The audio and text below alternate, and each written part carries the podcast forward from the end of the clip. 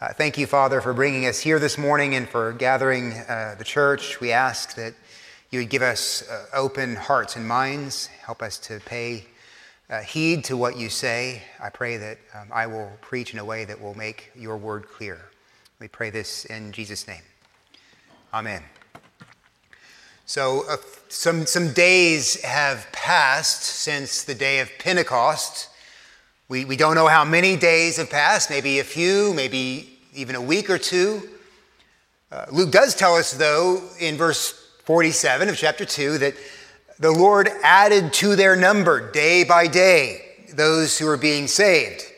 And so we can know that the church, which had, we saw last Sunday, had 3,000 added to it to make 3,120. Now has more than 3,120. We just don't know how many. But the God is adding to their number every day. Pay attention to the wording of that sentence, at least part of it. The Lord added to their, to their number. You'll find, you'll find phrases like that sprinkled throughout the book, the book of Acts. And it, may be that if, if we had the opportunity to interview some of the people who were added, they may not have described it in the same way. I, when I came to faith, I told people just that. I came to faith. I turned my life over to Jesus. I, I accepted Jesus in my heart. I used phrases like that. And it took me several years to ask the question well, why? Why did I do that? Why hadn't I done it before? Why did I, on that particular day, experience that, that crisis of, of despair? Why didn't I, on that particular day, do what I had done for all of my life up to that point? Shove the feelings of, of guilt and, and shame and aloneness and all that other stuff down into the darkness of my being and, and just go on about my life. Why, on that particular day, did the words I'd heard many times before Jesus died for you? He came to save you from, from your sins. Why, on that day, did that truth become so beautiful and so desirable and so compelling, like a, a, stream of cool water in the desert or, or dawn after a very long, cold, hard night. And, and here's the answer it's because on that day, the Lord added me. The Lord opened my eyes. The Lord unclogged my ears. The Lord cut through the calluses that I've been uh, building around, uh, around my heart. The Lord gave me new birth. He saved me. It, it's really good that Luke writes the way that he does. Who knows what sort of ideas I might get otherwise? What sort of boasts I might otherwise make?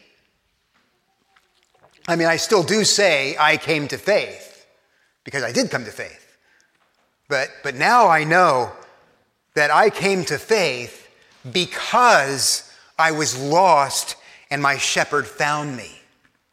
Salvation is his work from start to finish.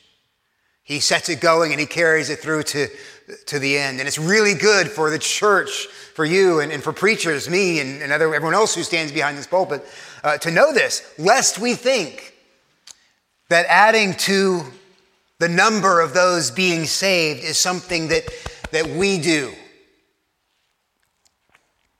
If we were to get that idea into our heads, what would happen if we went through a period of time when nobody was being added? Such, the church goes through periods like that. We might begin to think that the instrument acts, holds out to us, that the, the scalpel by which Jesus cuts to the heart and adds new souls to his church, namely the word of Christ, we might begin to think that that's insufficient for the task and try something else. And there's lots of something else's out there that we might try. From liturgical dance and labyrinths is on one side, and uh, to fog machines and five step sermons to a better you on the other. Using those something else's, we might add to our number, but we would not add those being saved because we will have ceased to offer Jesus Christ, the author of salvation, who, who authors salvation by his word shared, read, and preached. Now, you might remember from last Sunday, and you can actually, if you look up at verse 30, 43, you'll see it. You might remember from last Sunday that awe came upon every soul, and many wonders uh, and signs were being done through the apostles. And you might have wondered at the point, and you might have asked at that point, well, what kinds of signs and what kinds of, of wonders were the apostles doing? And, and Luke is glad you asked, if you asked that, because we're going to take a look at an example of the kinds of signs and wonders that were being done. Let's begin there in verse 1 of chapter 3. Now, Peter and John were going up to the temple at the hour of prayer, the ninth hour. People in those days counted their hours from sunrise to sunset. The sun rose around 6 a.m., that would be the first hour. And if you do the math, which I did, the ninth hour turns out to be around 3 p.m. That's the hour of prayer. In uh, Numbers chapter 28, verse 3, God commands the priests to offer to him, sacrifice to him, two lambs each day. You sacrifice, the priest would sacrifice one at around 6 a.m., the first hour, and they would offer the second one at 3 p.m. That's the, that's the hour of prayer that's being spoken of here. Along with the lamb, they would offer prayers. Uh, by this time, by this time in, in, Israel's history, everyone knew these prayers by heart. And if you lived in Jerusalem, then you would be in the temple. You would go to the temple at, both prayer times, at six and, and at three in the afternoon, in the morning and in the afternoon. Now, you might think just hearing about that, that's a lot of church to shove into my day. I mean, two times having to go to church per day, it's hard enough to go once per week, especially, uh, you know, in football season and other times like that. But if you were an English person, I'm just using that as an example, if you were an English person living maybe 300 years ago, uh, this would not at all be an unfamiliar pattern. Uh, your whole day would revolve around the church. You, you'd go for prayer in the morning when the bells rang, you'd go to morning prayer, and then after your work day, you'd go when the bells rang to evening prayer. Um, and that would be every day for you, including Sunday. And you'd probably know a whole bunch more of the Bible than maybe you know now, because at both of those times you'd have the Bible read to you, and so you'd come out uh, full of, of knowledge of the, of the scriptures, of uh, living a life like that. It was a pretty good system. Um, and Peter and John seem to be taking part in a very, very early form of that, of that pattern. Now, if you were here for the sermons through the book of Hebrews, you might ask the question, and you should ask the question why are Peter and John going to the temple for the sacrifice of a lamb? Because if you were with us through Hebrews, you know Jesus has already offered the one sacrifice, once offered and once forever offered for the sins of the whole world. The, the, the, sacrifice for which all the previous sacrifices were mere shadows. The sacrifice that made the temple and all of the sacrificial system obsolete.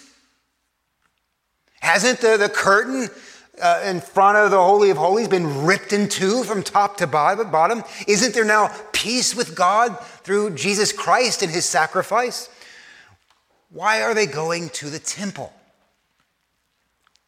Well, all of that's true, but, but if you remember, uh, as we went through John, that the night before Jesus died, in John chapter 16, verses 12 through 15, Jesus said to his apostles, I have got more to teach you.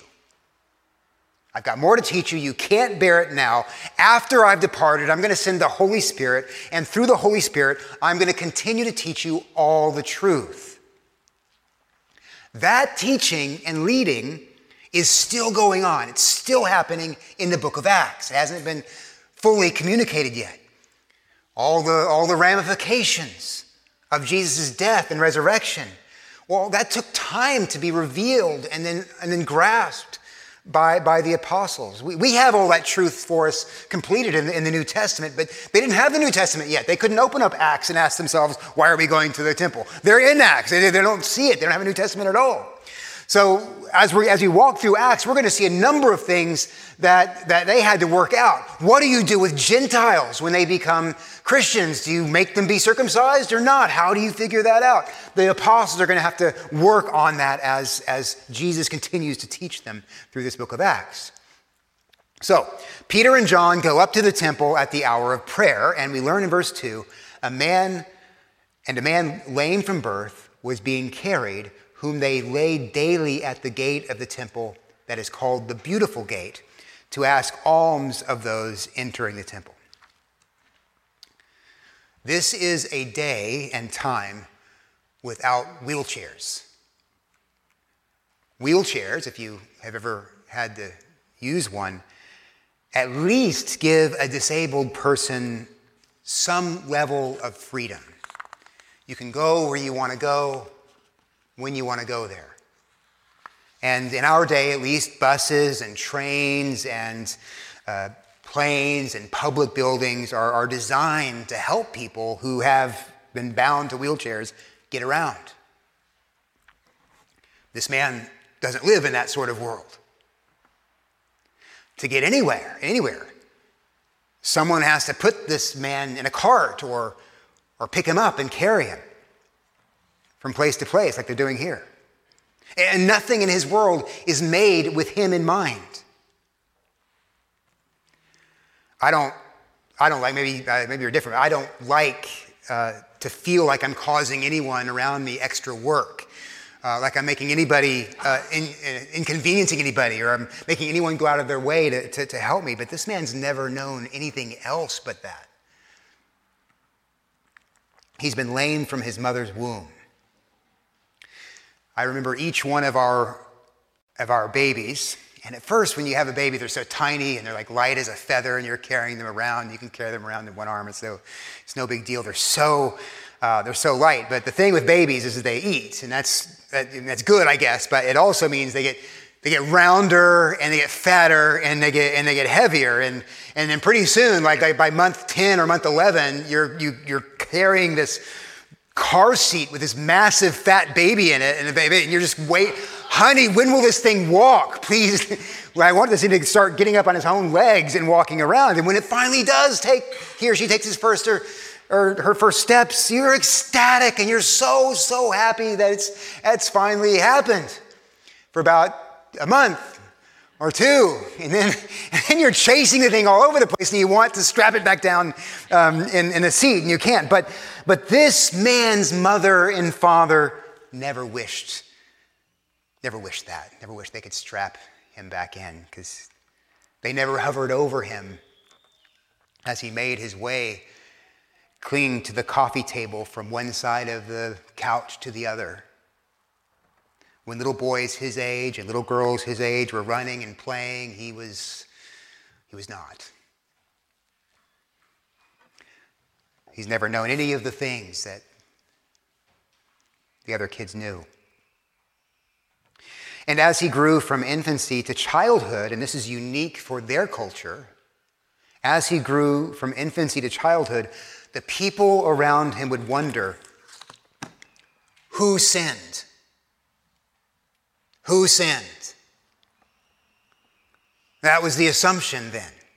If you're blind or you're deaf or you're lame or disabled in, in any way, it's not just, and this is the correct view, it's not just that in a world that's ruined by sin and marred by death, people are just in general born with infirmities.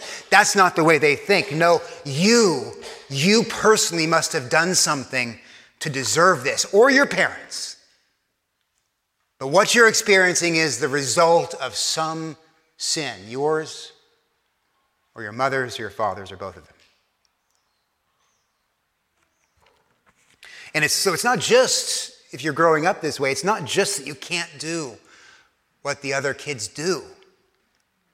It's your fault you can't. There's shame that comes with the disability. And you don't know what you've done.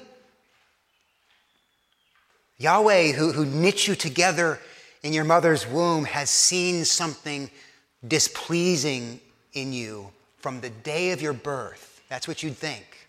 It's not true, but that's what you'd think. And He's brought you low. And now, by this time, the man is over 40 years old. You can see that down in verse 22. He's in his 40s. Maybe when, when he was younger, his parents might have sought out some physician, maybe to, to find some kind of way to heal him. And maybe as a young man, he, he prayed and hoped for some kind of cure, but he's in his 40s now. He's not getting better. All, all that's left to him is to sit at the gate with his hand held out for enough money to buy food and, and drink and live on, at least for another day. But really, and you have to imagine that he wondered this what's the point?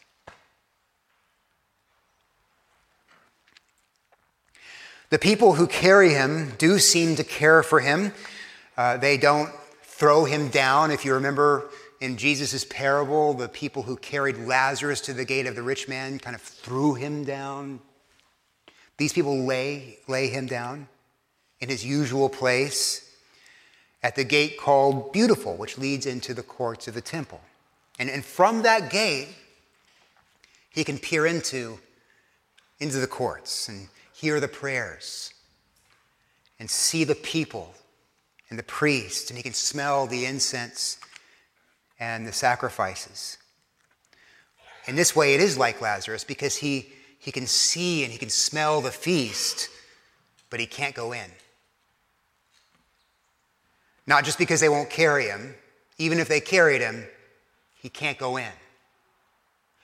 There's a, there's a law in, in Leviticus 21 that says a descendant of Aaron, that's a priest, who's lame cannot serve as a priest. And the reason for that is that the temple precincts represent a kind of return to Eden. And the priests represent uh, God to the people and represents the people to God. And so he can't bear the, the physical mark of, of, of the fall, the physical marks of the fall. But that law does not forbid a lame man, whether he be a son of Aaron or not, doesn't forbid a lame man from going into the temple that's not forbidden there. And later on in Scripture, in First, uh, or 2 Samuel chapter 5, we read that there was a saying, the blind and the lame shall not come into the house. And uh, that's the house of God, the, the temple. Um, but then if you read the context, you realize the blind and the lame in that passage probably doesn't refer to real blind people and real lame people. It refers to the Gentiles, the foreigners. In that case, specifically Jebusites. It's not the Bible that keeps this man out. It's the tradition of the elders, which was in that time oral, but later it was written down in the Mishnah. And I'll read the section of the Mishnah for you. Everyone must present himself before the Lord except a man that is lame or blind or sick or aged, and one that cannot go up to Jerusalem on his feet. So the man can't go in, even if someone carries him. He can only sit there at the gate called Beautiful. Many think the Beautiful Gate, and no one really knows exactly where it was. Many believe it's the, the ornate, grand entrance that Josephus describes in one of his writings called the Nicanor Gate. It's, it was opulent, bronze, gold, silver worked into the, into the stone, a beautiful, beautiful gate. It's the gate that you would most want to pass through if you're going for the hour, hour of prayer. And it would be a great place to beg. What a contrast if you just kind of step back and let, and let the scene play out in your head. The, the, the gleaming gateway with all of its opulence and grandeur and splendor. And then there in the entryway sits this man, not clothed in splendor at all. His legs are deformed, his hand is outstretched.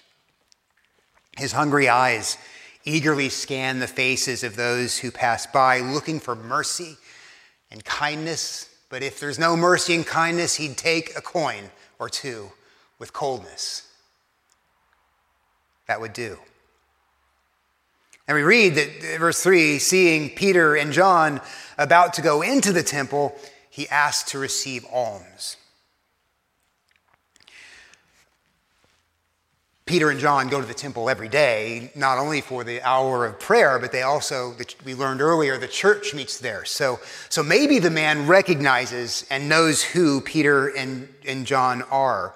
Uh, maybe he's heard that those who are part of this new, uh, new, new thing that's going on sell their possessions and give to the apostles, and the apostles distribute those, the, the proceeds to those, those in need. Maybe he's heard all that, but maybe he hasn't. Maybe he just sees a, larger, older man together with a younger, a younger man coming in for the hour of prayer. We don't know. And we don't know what he said when he, when he made his ask. Uh, Help me. I'm hungry. Please give me, give me something so I can eat. I've noticed, and I'm not, I'm not proud of this at all, but I have noticed it, that when I do give something to someone who's, who's begging, I don't know why but it, it does seem pretty common. It's almost like instinct uh, to make the transaction as quickly as possible. Uh, I, I, I, I don't usually make eye contact or engage in conversation. I give the money and walk on rather quickly. Again, I'm not saying that's a good thing at all. I'm just saying I've noticed that. And I think it's a fairly common thing for people to do. And maybe it was common back then as well. But you'll notice Peter doesn't do that. In verse 4, Peter directed his gaze, as did John, at this man and said, Look at us. Now you have to ask, I mean, has the man already looked away? He made his ask and he looked, maybe, maybe he asked for the money and, and he noticed that neither John nor Peter were reaching inside their cloaks. And if you're in that position, you can't, you can't afford to sit around and wait. So maybe he'd already looked, trying to find the next person to ask. But they're not moving on. Look at us, Peter says. So he fixed, this is verse 5, he fixed his attention on them, expecting to receive something from them. He's expecting money. Why, why, would, why would he expect anything else? He, he's not, and you need to see this, he's not believing God for his miracle here. He's, he's, there's nothing spiritual about this. There, there, there's, no, there's no faith here. No, no, no mystical expectations about what the apostles are going to do. He just wants money so he can eat. Now, it's important to see that. This man has not done anything first. He's not offered anything first. He's got nothing at all. The reason it's important to see that is because uh, how, some, some would have you ask, how can you expect God to help you when you've given nothing to Him? No prayer, no faith, no good works. You've got to go, you got to at least meet God halfway before you can expect Him to help you. Why should God help you when you haven't helped Him, when you haven't done anything for Him? It's hard to think of a religious idea more repugnant to the scriptures and to the property and character of God than that one. This man has nothing.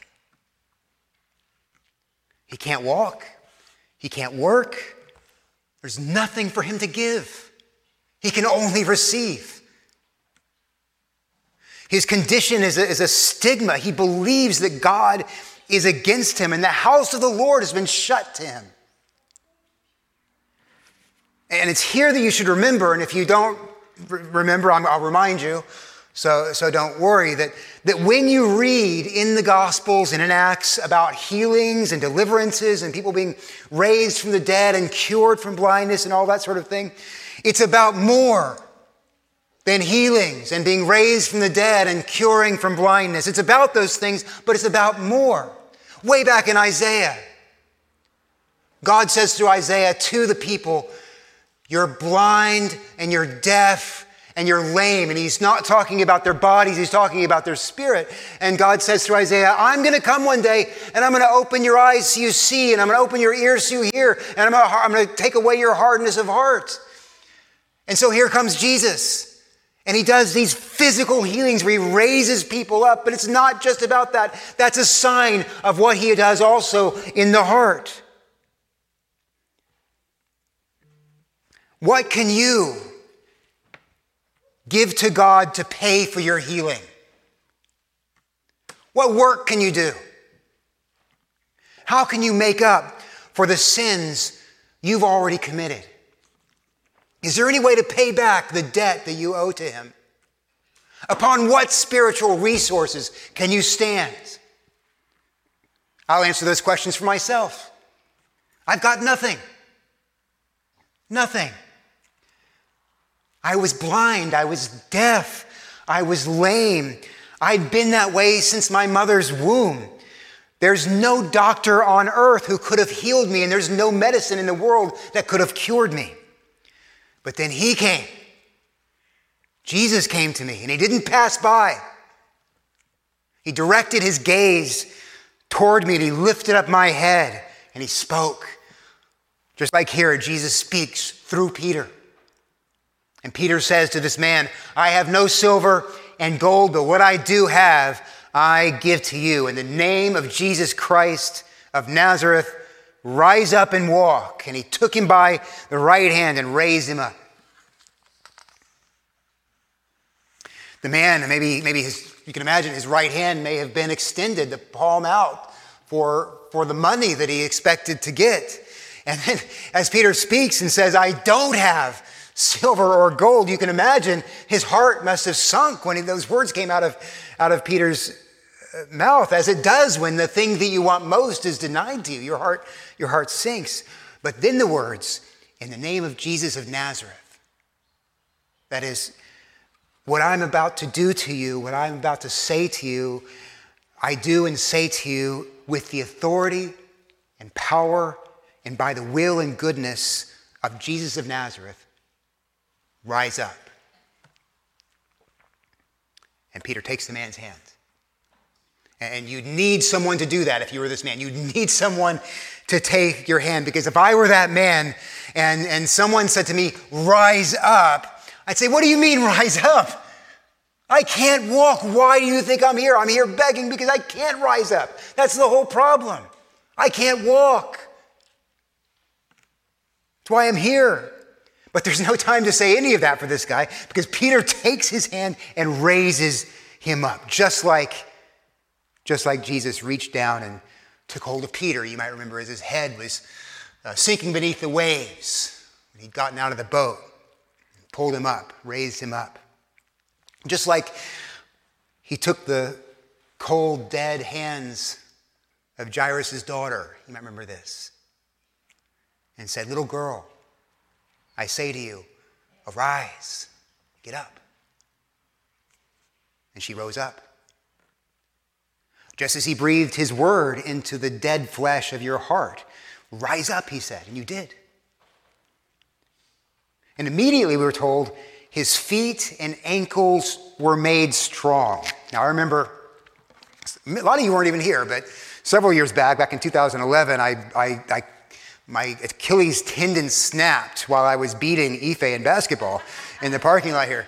And um, it, it, was a pretty big deal. It was, I had to have surgery and everything, and I, was, I couldn't walk for six weeks. I was in a wheelchair for six weeks, or on crutches too. I couldn't put any weight on it. And then I had to relearn balance, and that took a long time because it wasn't just getting the strength back, it's also learning how to walk and, and getting your coordination back. That took a long time. It was about a year before I was back to normal after that. This man's never walked at all.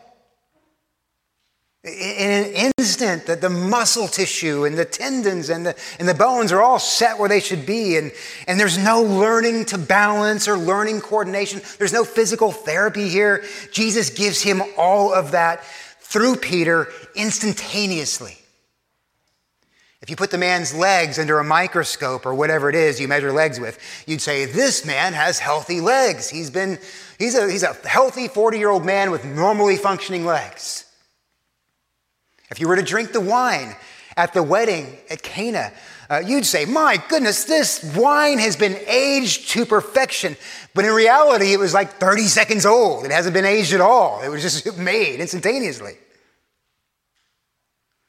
Now, you might read this and say, come on now, this, this is not how the human body works. Lame people don't just get up and walk, and that's that, that, that. Yes, that, that's the point. That's why this is called a miracle and not a normal, because it doesn't happen all the time. It's a miracle. A miracle says God is doing what nature all by itself and the human person all by himself or herself cannot do. Just look at the guy. Uh, verse 8, leaping up, he stood and began to walk and entered the temple with them, walking and leaping and praising God. And we can know from this verse with certainty that he's not an Anglican because Anglicans just don't do this kind of thing, walking and leaping and, and, and praising God. He must be, I don't know, Pentecostal or something, but there he is. Uh, but if you put yourself in his sandals or his shoes, you could probably understand his, his if he probably didn't have shoes because he didn't walk, but let's say he did. You could probably understand. He's only imagined what it must be like to walk and to run and to jump. He's never had that experience at all.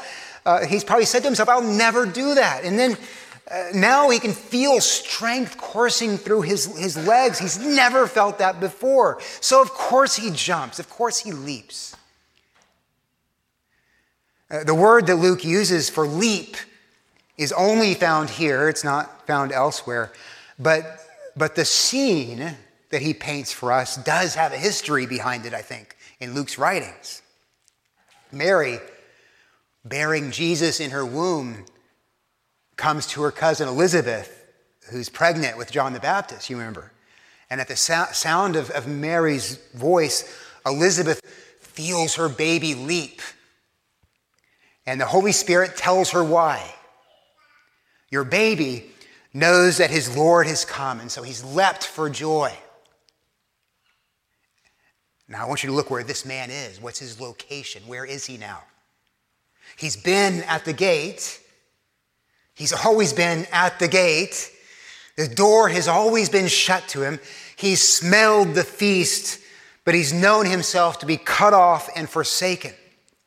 The priests have said to him, You can't come in because of your infirmity.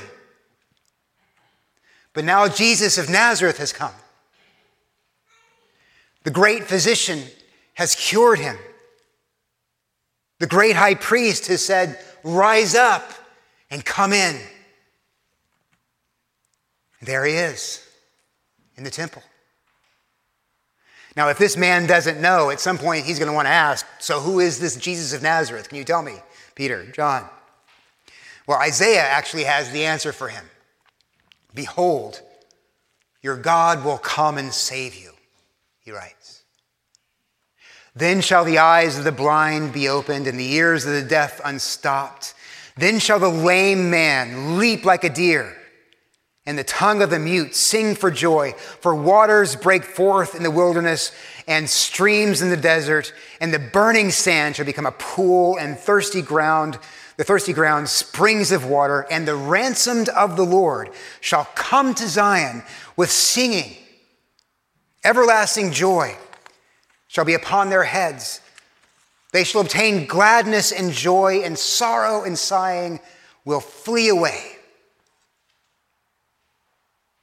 Your God, Jesus of Nazareth, has come to save you. He saved this man. Have you heard him? He's held out his hand to you. Silver and gold, he doesn't promise you, but he offers you freely what all the silver and gold in the whole world could never buy your sins forgiven, your shame removed, the power of the grave broken into pieces. He has ransomed you by his blood. He's taken you by the hand and he's raised you up and led you into his father's house. There's a lot of sorrow and pain and trouble and loss in this world. There's no denying that. But Jesus of Nazareth has set everlasting joy upon your head. And, and one day, not many days from now, all sorrow and sighing and infirmity and death shall flee away forever. And all the people saw him walking and praising God and recognized him as the one who sat at the beautiful gate of the temple asking for alms. And they were filled with wonder and amazement at what had happened to him.